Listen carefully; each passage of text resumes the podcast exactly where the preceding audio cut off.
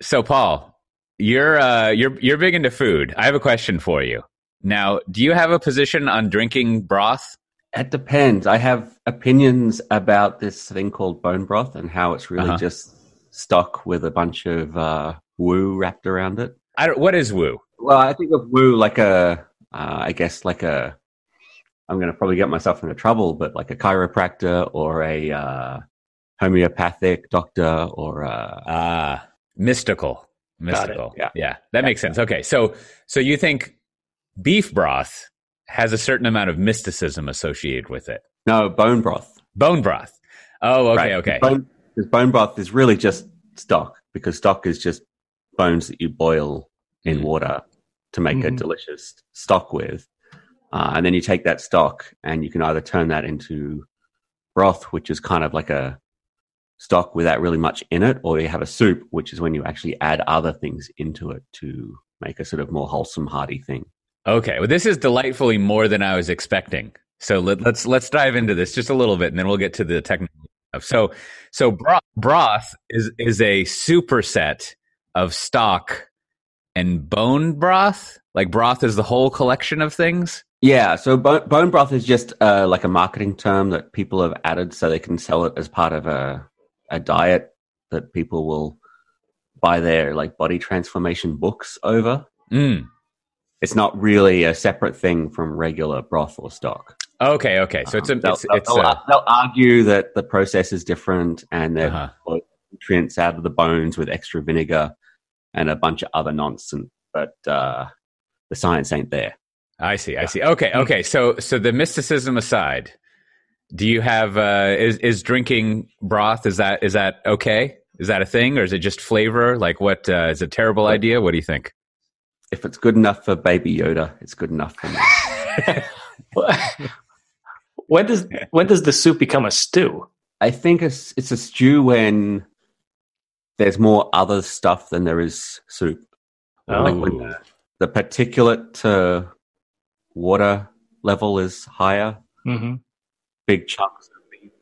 I I, th- I think it's sort of like I mean I guess everyone says people say that the body is mostly made up of water, but we would not call the body water. There Mhm. is like it is more on the stew side, philosophically thinking. I guess it's it's it's pre stew. Yeah, I guess I just figured it's when a fork comes into the equation, you're in stew territory. I, that's probably a good way to look at it. When you need to upgrade from a fork, a, s- a spoon to a fork, and Hmm. I don't think a spork quite counts. Well, this isn't Kentucky Fried Chicken, so Right. spork's not welcome. That's good. That's good. Well, good. I think I think we've covered the uh, the the formal introductory part of the podcast where we uh, we talk about food or the weather. So that's good. So so Paul, why don't you introduce Yeah. yourself? Uh, my name is Paul. what do you, what do you uh, what do you do around here? Uh, I'm on the developer advocacy team at, I guess, now VMware, uh, since the acquisition went through recently, uh, previously Pivotal. Uh, and I sort of focus on Kubernetes and other more operation slash DevOps uh, things as opposed to uh, squiggly lines and periods and equal signs Mm, uh, in Visual hmm. Studio Code or whatever we're using these days when we're writing code. yeah. So I'm a developer advocate, but really I'm more of a ops advocate. Well, you know, they they need advocating too. Yeah, that's what I always tell people is is you do the ops stuff and the DevOps and of course the the Kubernetes, Kubernetes, the the the kubes, all of that. yeah, stuff. the, the, the kube is very needy, so we definitely have some Kubernetes. so so I I, uh, I wanted to have you on to sort of kick off the year talking about about speaking of Kubernetes and operational stuff, and uh, uh, you know I, I I realized well you know I know you well, but but I knew it would be especially fun because I, I watched that video you did in Warsaw a while back. Uh, by a while back, I mean last month, uh, so long ago. Uh, it seems like a long time ago. But yeah, yeah, I, I have I hadn't seen you do the uh, the overall uh, Kubernetes arc uh, of everything, and and uh, it was very good. It was nice. Everything kind of fit together well, and uh, you know, you also got to do a speak in Warsaw, which I'm sure was fun. And I think I spoke in that same room. That's like in a big uh, university building somewhere. Yeah, yeah, it was. Yeah. Anyways, uh, so we all have only a couple little news items that I wanted to go over, and just some pointers, and then and then we'll dive into uh, you know Paul's exploration. As Paul mentioned, I think it was uh, on December thirtieth, twenty nineteen, that uh, VMware finalized its acquisition of Pivotal. So we're all we're all VMware people. I think we all have VMware email addresses uh, as mm-hmm. well, which is very exciting. We'll have to uh, we'll have to trade with each other what they are it's always fun when you join a large company to see what your email address ends up being. And uh, as you can imagine, I've as as another thing, I've been doing a lot of uh, figuring out what's going on in VMware world. And I somehow I stumbled upon. I'll put a, a link to it in the show notes, which we post at um, pivotal.io slash podcast. Maybe it'll be another URL sometime in the future. But there's a good video from I think it's like uh, like VMware Tech Days that goes over what Project Pacific is, and like I think there's a there's it's for me been one of the more mysterious sort of things that VMware's been doing in the Kubernetes space. But this thing finally, this thing, this video finally, I think has a really good technical explanation of what's going on there. If you wanted to dive into it more, so I would refer to you to that. And I think it's from one of the project product managers. And then also, we and Forrester uh, released this thing called a uh, total economic impact or TEI, which mm-hmm. unfortunately it's too bad they couldn't figure out how to make it spell tie because you can't really you can't really like pronounce T. How would you pronounce that if you have? I can't think of a. I guess I guess Terry in French, but that's a T H E I. There's got to be some way you would pay.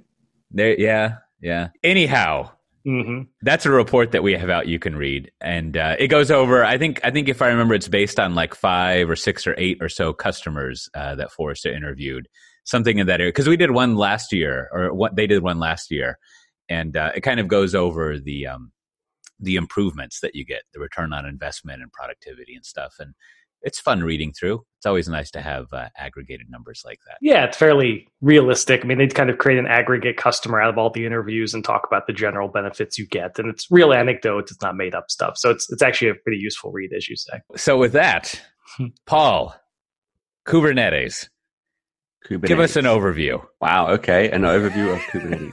yep. And, what is it? It's a thing what runs containers for you. See, that's a good start. This is one of the conclusions. As, as as I was, you know, watching your your overview, watching yet another overview of Kubernetes, I was like, you know, as always, I complexify things too much. There's a slide you had where you're like, oh, it's really easy to run this on your laptop, and then here's a bunch of servers, and now you need to do that. And it, it's right. sort of like it's after all these years, uh, I, I often forget that simple jump that like the whole point is like you need to run like thousands of these. And mm-hmm. you know that seems like a hassle. Have you changed your opinion? I mean if we go back to the very beginning why do people care about containers? I mean we've been talking about it for years but has your thinking evolved at all about even in the first place like why containerize? So i mean i think the value of containers especially you know the the canonical you know docker image mm-hmm. version of containers is the ease of building and the ease of sharing. I think that kind of trumps most of the other things, especially now we have uh, a bunch of options around the lightweight VMs that behave like containers. Um, and I know, I mean, I think 12 months ago, I kind of wrote a snarky blog post about the future of Kubernetes being lightweight VMs. Uh, and I still feel that there's a strong place there um, because there's still a lot of angst and concern about uh, the real secure isolation of containers uh, and what that looks like in a multi-tenant world. And I think uh, it would be a lot of work to make a multi-tenant safe container hypervisor, hmm. whereas a uh, VM hypervisor is more or less multi-tenant safe from the outset and being able to instead of having a bunch of servers with hypervisors with a container engine sort of all stacked up being able to just have the kubernetes control plane and a bunch of hypervisors um, sorry multiple kubernetes com- control planes either uh, sharing that pool of hypervisors uh, and sharing those resources from a uh, infrastructure point of view from a cloud provider point of view um, even from a you know inside your data center private cloud point of view, um, having that brings a lot more potential for um, higher density of you know more bin packing of your workloads. So and I, and I think that bin packing side of things, the better density is probably the killer app there more so than the um, the security and the multi-tenancy. So I still think we're going to see it go that way, um, but I still think we're going to continue to see the that Dockerfile, um, Docker Hub type um, system for building and sharing. But building and sharing for you are the yeah kind of the main things. Yeah, so it'll still be effectively a container to you or I, but it may be a lightweight VM when it's actually running somewhere, and that's going to be an, an implementation detail that we don't even care about. Yeah, that's a good way to start uh, wrapping our hands around the impossibly open-ended question of so Kubernetes, which is as so so I, as as you're saying, like the two valuable things that you get, the reason you do it is is I guess that building and sharing. I I mean, is is that and and what is the sharing part of it? Because I guess the building part is just like it's easy to package up your software to run basically and and it's yeah. it's fast. And then yeah, what so what's the sharing part? The sharing is the docker push docker pull that you do to a um, either the docker hub up in the public or a private registry like harbor where it becomes very easy to say here's my app anyone can run it. And then uh, anyone can go hey i'm looking for bob's wordpress image. There it is. I can grab it and run it without having to really think about it um, I think that's the difference, right? I mean, Cote, from you and I, we all of us, we're all old people now. I mean, from the years ago of here's 20 set of instructions to get this thing up and running. I got to start this up, install this, mm-hmm. configure that. And hey, it's different than two weeks ago because something else changed because everything is packed together, right? Paul, I mean, at that point, me right. running on my machine will be completely identical to you doing it because all the dependencies, all the config is literally wrapped up in one immutable thing. Yeah, yeah, and if you if you ever built um, VM images using a tool like uh, uh, Packer. Um, you know, that Packer is probably about the best you get, and it's still quite hard, right? Because you need to spend a lot of time figuring out which base OS, and then you're basically running either a big long script or you're running Chef or Puppet or something to build it all up. Then it's going to be packaged and it's going to be shipped up to your cloud provider, etc. Uh, and so that was uh, quite a lot of work for just any anyone to do um, for people that building OSs isn't in their wheelhouse. Uh, whereas with Docker and the the ability to build on top of other people's Docker images, now I can be like, well, I just need a Java image, and then I know how to put a jar in my you know Java image. So I only need to know the copy command in the Docker file versus knowing how to build an entire OS from using the Docker file. As you were mentioning, you know, you got all your bin packing concerns, like sticking as many things in a uh, constrained space as possible, metaphorically speaking. Right. And like, yeah. how much, how much of like the container of the value from the container Kubernetes world do you think comes from that? Like, is that like a huge deal, or is it just like a fun side effect? I think it's a fun side effect, and I'm not sure it's even as real as a lot of people think it is. Mm. Um, you know, there is definitely more overhead running VMs than there is running containers. Uh, but at the end of the day, most of the overhead is in whatever the application you're running is itself. Uh, and you're not reducing that. So you might have a couple of percent here or there because of what the VM takes up. Um, but I don't think that it's really that you know they used to talk you know tens of VMs or thousands of containers. I don't think that's real. Um, that something like that might be real with serverless or um, you know Knative, where you have like a container on demand based on like web traffic or something. That might become more real, um, but you're making other sacrifices there. Mm. Uh, so I don't think the bin packing uh, versus versus VMs is really uh, that uh, bigger difference. Uh, and then, of course, Kubernetes uh, and its scheduler have its own way woes. Uh, Kubernetes doesn't really try and optimize the, the, the bin packing, so it will just distribute VM. It will distribute the containers to say the worker nodes that are there. If you create new worker nodes, it's not intelligent enough to redistribute them to more evenly fill those machines. And, and so, you know, I don't, I think other systems probably have better bin packing. Um, like I know uh, VMware uh, does a really good job of um, moving workloads around to optimize the hardware using uh, vMotion and stuff like that. Whereas, you know, the default Kubernetes schedulers don't do that. There's no reason you couldn't write your own scheduler to do that. But if you're at the point where you're rewriting your own Kubernetes scheduler, you've probably solved every other problem in computer science, including DNS and cache. yeah, well, so so that brings up another another thing I'm always curious about. So, tell me if I get this inaccurate, just to like lay out a summary. So, you know, on your laptop, you build a con- you put your junk in a container, your stuff. It's not junk. It's wonderful handcrafted things. Some software you've written. Uh, and it's packaged in a container, and now uh, you know your buddies can access it and do whatever. You can run it as basically just a, an application that's containerized. I didn't really say very much there, but we'll move on. Uh, and then you're like, ah, oh, but then also I want to run like, you know, uh, 500 instances of this, and it's like a multi tier distributed application. So it's got all these different components running around. So I have like 50 containerized things that I have to orchestrate running. So now I need a whole other system called Kubernetes. I need an orchestrator. And what Kubernetes will do is it'll let me specify, like, here's the, I don't know, what words people use for this, but like if I were to draw a diagram of how all these 50 things are related and the dependencies that they have and which one, what each one does, the architecture, uh, here's what it looks like. And here's kind of like, I need something to go off and like place all of these on various computational things on the VMs running and make sure that they're in a state that I like. And, you know, uh, if there's drift from my desired configuration, like blow them away and restart them. And then make sure that they can do the networking talking with each other. Uh, and then maybe they also need some storage. And and it's sort of you know so Kubernetes does a lot of that stuff. However, yeah, is that a good uh, a good summary from the get go? Like, what did I uh, hand wave over? Yeah, I, I, think so. I, I kind of like to think of Kubernetes as effectively an IaaS for containers.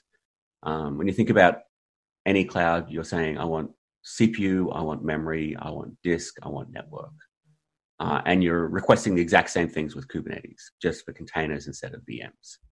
Um, you mentioned describing your like your architecture. You don't really do that. You describe each individual piece.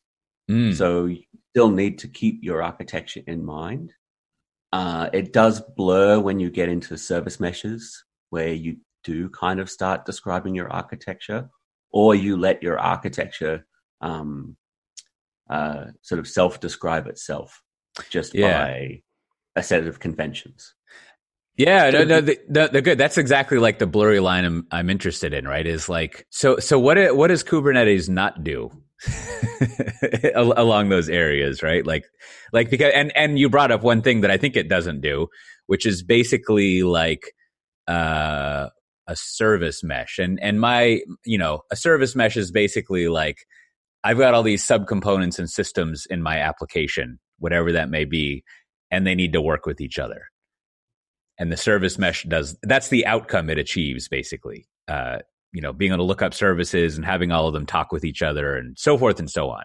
And like that's not part of Kubernetes, right? Or is it, or how does that layer in? It's a tough question. I think a lot of us aren't really sure where the demarcation should be.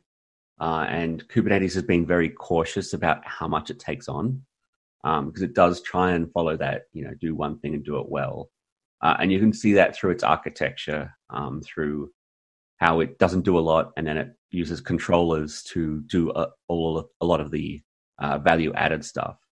Uh, and then things like Istio come along. There are a set of custom controllers that do even more advanced things. I think as we develop opinions that are strong that work well for everyone, they then start look at like moving towards being part of Kubernetes itself.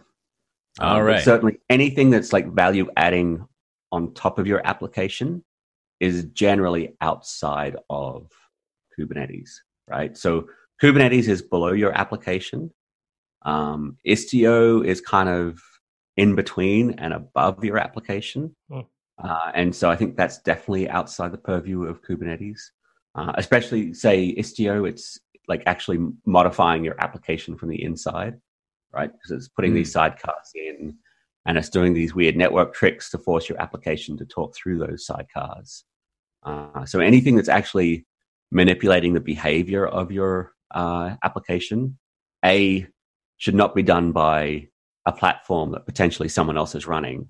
Uh, and also, B, in my opinion, should be done with very thoughtful consideration. Uh, because now your app doesn't behave the way you asked it to, and therefore, what what things is it? You know, what strange, obscure bugs could be introduced that might surprise us later on.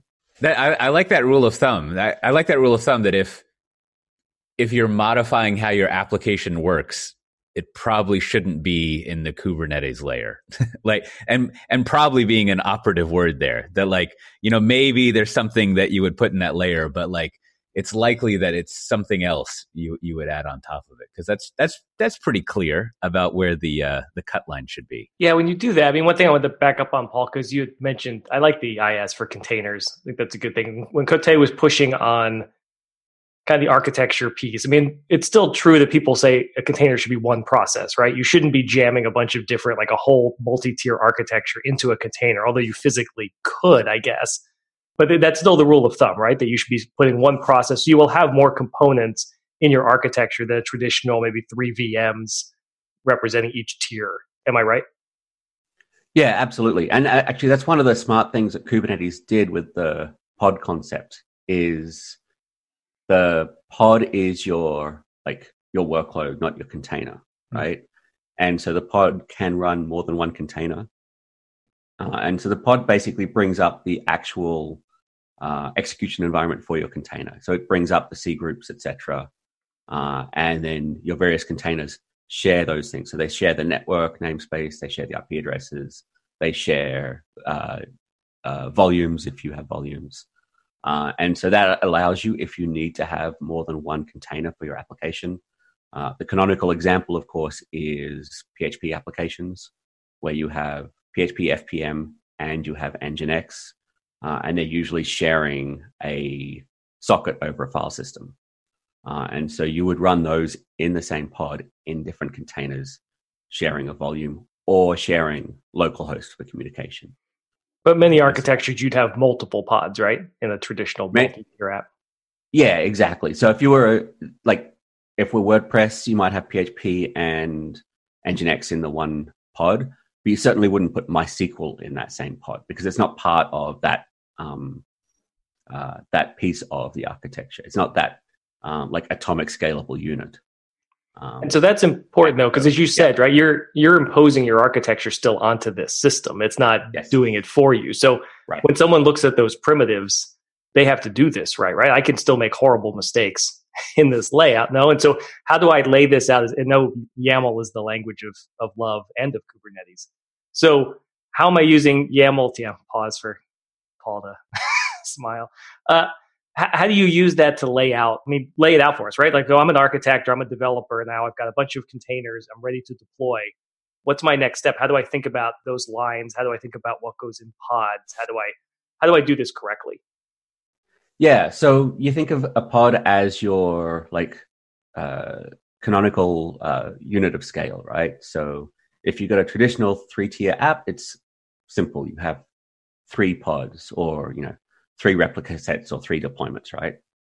Um, then uh, you have to connect them together. So you have services, and generally, if it's one pod talking another pod, you just have the default service, which gives you a um, cluster IP, uh, and that basically becomes the IP address that you would address a given pod.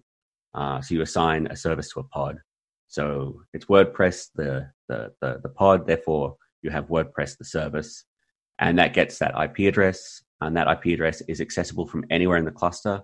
And it also inherits a, a DNS name from uh, kubedns.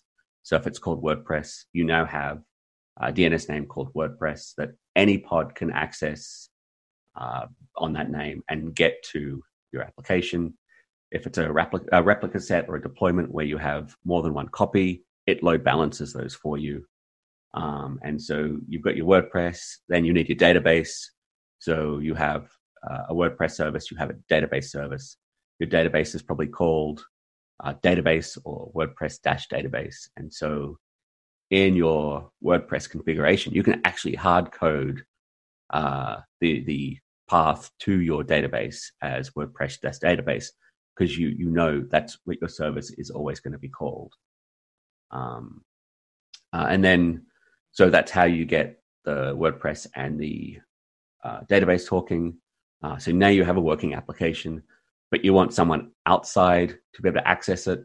So the WordPress service, you need to elevate that to be either a node port, which gives you uh, a, an ephemeral port on your worker nodes that will uh, NAT through to it, or you use a service type of load balancer, which will actually configure a load balancer to balance it down. And that gives you a static IP and a sensible port of 80 and uh, the ability to then add DNS to it and have a general, you know, purpose. This is how you access a website on the internet. Uh, and then you have the step further where you have a bunch of apps uh, working together, and you might use an ingress controller, which lets you put those uh, layer seven rules about uh, which service should be communicated with based on like the URL path. Uh, and that sort of gives you your kind of one branch of an application. Obviously, WordPress is not a microservice, um, but uh, if you have a bunch of microservices, uh, they would talk to each other via those cluster IPs, uh, via their DNS. Um, uh, and so you're getting that, that very rudimentary service discovery from DNS. Uh, and that's usually enough for a very basic set of microservices um, where there's not a lot of complication. You know what everything is, and you can just run it uh, when you get to more complex scenarios, uh, that's when you need to look towards things like uh, service meshes, where uh, you don't necessarily need to know the entire architecture um, for what's going on. Uh, you can kind of let the service mesh help you with more advanced uh, routing, more advanced service discovery, and then you get some added things like if you really want uh, TLS communication between each of your microservices. If you want cert based authentication between your microservices, uh, you can you, you can do those things through a service mesh. Uh, obviously, there's a whole heap of considerations about latency.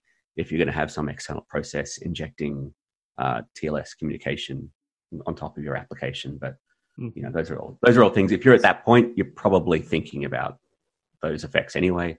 If not, well, you'll get woken up at 3 a.m. every day. So, I mean, it seems like the two things you really have to grok in this is is kind of the placement questions of like where do I stick things because there's replicas, there's there's tiering, and then network connectivity. Like I yep. I feel like I have to know both of those things to be dangerous here. So in a traditional, I don't know, whether it's a startup or a big company, Mm-hmm. Who's doing these things? Like maybe I'll be fired before the end of the podcast, but are developers supposed to use Kubernetes? Or realistically, am I should I stop when I built a container and then some other mysterious person comes in and lays this stuff out right? Yeah, look, assuming you're not a brand new startup that has never computed before, you probably already have someone or something that's managing your infrastructure, right? So whether you're an enterprise or a startup, someone is clicking around in the Amazon UI, or someone is using CloudFormation, or someone is using Terraform. Whoever is doing that in your organization is probably the one that's going to be doing a lot of the work defining the Kubernetes resources. Um, I think it's not really something a developer should have to know, um, but in your org, it might be something you've decided that they should know because of the way you've structured yourself, because you're targeting a specific um, you know, organization slash software architecture. Um, and you sort of Conway's lawed yourself into a particular way of working. So, so that that like is a, a, another favorite topic of mine to to contemplate in the Kubernetes world, which is like you know, there's this notion of like it's a platform for building platforms, and like, um, what does that mean? Yeah, so I ha- I have I have some opinions. So when you have uh, an IT group uh, an operations group, a DevOps group. You're either building a platform or you are the platform, right? You're, you, you can be a platform made out of meat that uh, Jira is your API, or you can build a platform made out of Kubernetes or out of Amazon or out of whatever your uh, you know vegetable of choice is, and wrap some extra tools around that. You know, wrap some monitoring, some logging, uh, some access control, uh, and then you have a platform, right? Which is ideally self-service. So the goal is to get self-service application deployment to your developers, and that could be through a real API. It could be through uh, something Cloud Foundry ish. It could be through something doing uh, GitOps. So it could be a combination of Concourse and Spinnaker.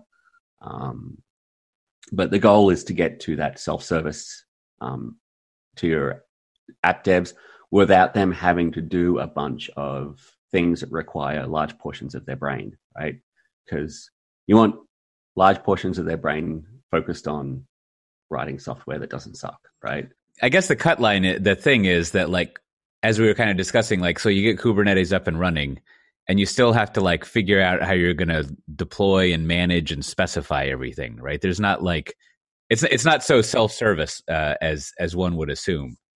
No, and, and, like backing up, you even more than that, you need to figure out how to actually build and share your images, right? You you don't mm. get a build service with Kubernetes. You don't get a image registry with Kubernetes. So you know you could, if you were small and uh, able to do so, you could use GitHub and GitHub Actions and uh, Docker registry and cover those things. But most of us can't do those things for any number of reasons. So we build things that look like those things uh, and uh, enable those for our developers. And, and so you know, I was I was reminded of this when you're going over like uh, you need to add in a service mesh, right? So it, it would seem like a service mesh would be a platform that you build on top of this platform. Like, is that is that yeah. maybe not complete, but it's an example of like you use the uh, I think a word Kubernetes people use a lot is like there's primitives that are defined, but mm-hmm. you you use these primitives to say like, all right, hey primitives, here's how you can organize yourself into a civilized way of doing service management, and uh, mm-hmm. it's kind of a, a, an opinion of that, and then yeah, I guess I guess yeah. there's all sorts of other components that you would have in a, in a platform that you can use those primitives to build. Here's the thing. Yeah. And so so you know related to that, uh, so you know you got you got a you got the cloud native 12 to 16 factors of doing software, right? The this sort of cloud native way of developing software. And like is cloud native software like based on the constraints of containers and Kubernetes things or is are containers built around that? Like, what's the what's the chicken and the egg issue uh, between so, those two things? 12 factors are really built around the constraints of a PaaS like platform. Um, I believe they originally came out of Heroku. Uh, and having a similar PaaS, obviously, we like them. Um, the interesting thing with Kubernetes is you can start to break some of those factors, right? Because Kubernetes is a more feature packed um, platform than uh, PCF or Heroku. Heroku is, a, is an opinionated platform versus Kubernetes being an unopinionated platform. So basically, when we are building the platform on top of the platform, we're adding our own opinions to that platform.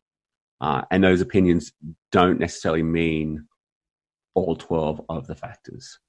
So with Kubernetes, you can add persistent volumes. So backing services become less of a concern. Um, you can do uh, configuration via a number of different ways. So doing your configuration as environment variables. Mm. You can handle logging in different ways. So doing your logging only to standard out becomes a, a potentially optional thing. So the 12 factors, like they're always good practice, but they're not as important on Kubernetes as they are on a PaaS uh, like uh, system. Uh, and that gives you the added benefit of if you really want to, you can run any old garbage pretty successfully on Kubernetes.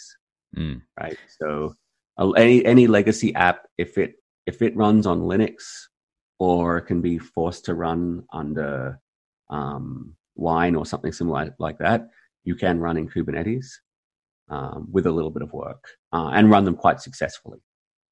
And so it's also becoming a place where you can look at running your legacy applications as well as your fancy new cloud native applications. So, so really, at at at with the unopinionatedness or openness, you're not. You can basically do whatever application model you want for better or worse, right? Like there's not um it might be best to do things in a cloud native way because it's more scalable and and you can take advantage of all the all the fun stuff of cloud things. But really like uh you could do whatever as you're saying yeah, with refuse. It's, it's a kitchen drawer filled to the brim with very sharp knives and you can grab any of those knives out of the drawer that you want.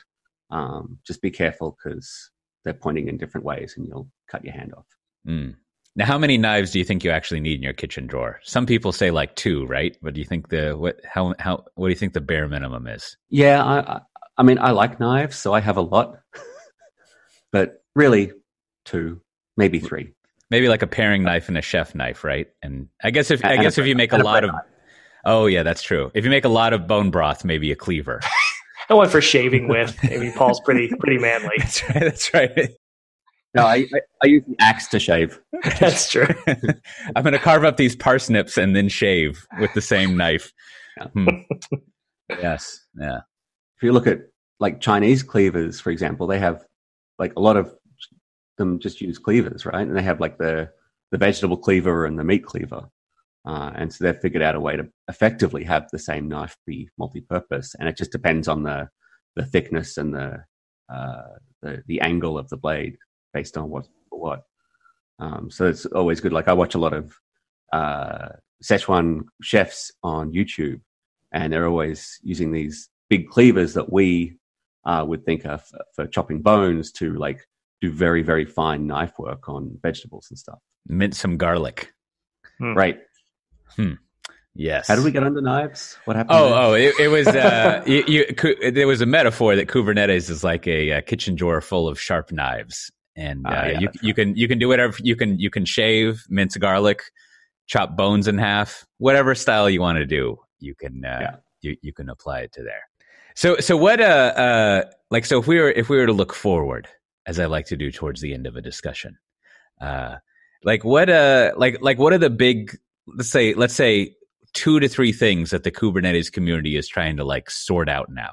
Like what uh like is is, it like multi-cluster management or is it sort of like um i don't know instead of yaml we should use xml or like what what are, what are the big like issues that that people are dealing with? Yeah i think multi-cluster management is definitely a thing and that that's from both the like the operation side of managing kubernetes itself but also for i have my app i need to deploy it to multiple regions to multiple clusters. What does that look like uh, and so there's been various federation efforts with Kubernetes um, with varying levels of success.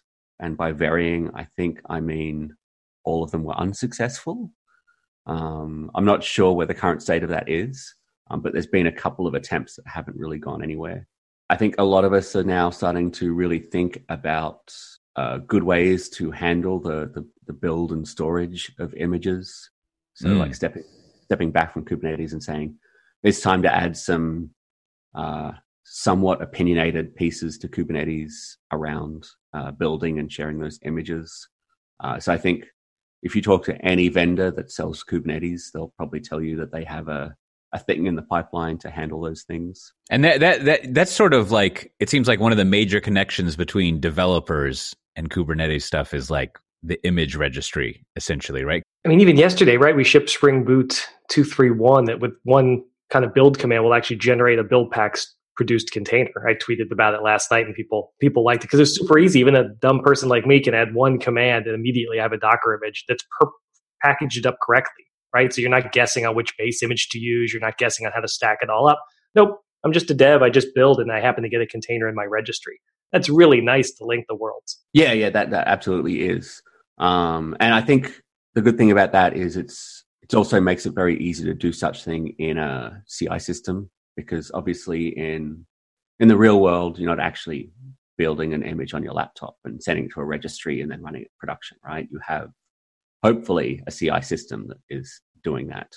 So you can sort of have some traceability of where the image came from and how it was built and keep some sort of build bill of materials and stuff. So, so then maybe the, the last question, because because I I think where we've ended up, you know, along with meat cleavers, things like that, is uh there's sort of this picture of like so Kubernetes basically like takes your containers and like as as you're saying, it's an IaaS for that layer, right? It, it like places them places them on on computers and uh, make sure that you have proper network access with, between things, and then you also need some storage. And boom, there you go. And there's a bunch of other stuff in there, right? But that's sort of the end goal.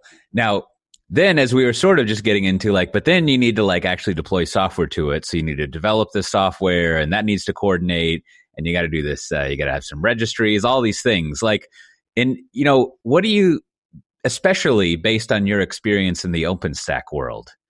like like what do you think is a good way to like layer on these upper layers of things right like like is it good for the kubernetes community to like have an opinion about that or, or to sort of like let other people handle that like how what how do you like to do that kind of stuff historically I, I think it makes sense to let other people handle that let it sort of settle itself down and then look at what the the leading options are Hmm. Um, mm. I feel like if you try and force opinions onto people, um, and they don't like those opinions, they're more likely to just throw away your entire body of work than they are to mm. use the eighty percent that works for them, right?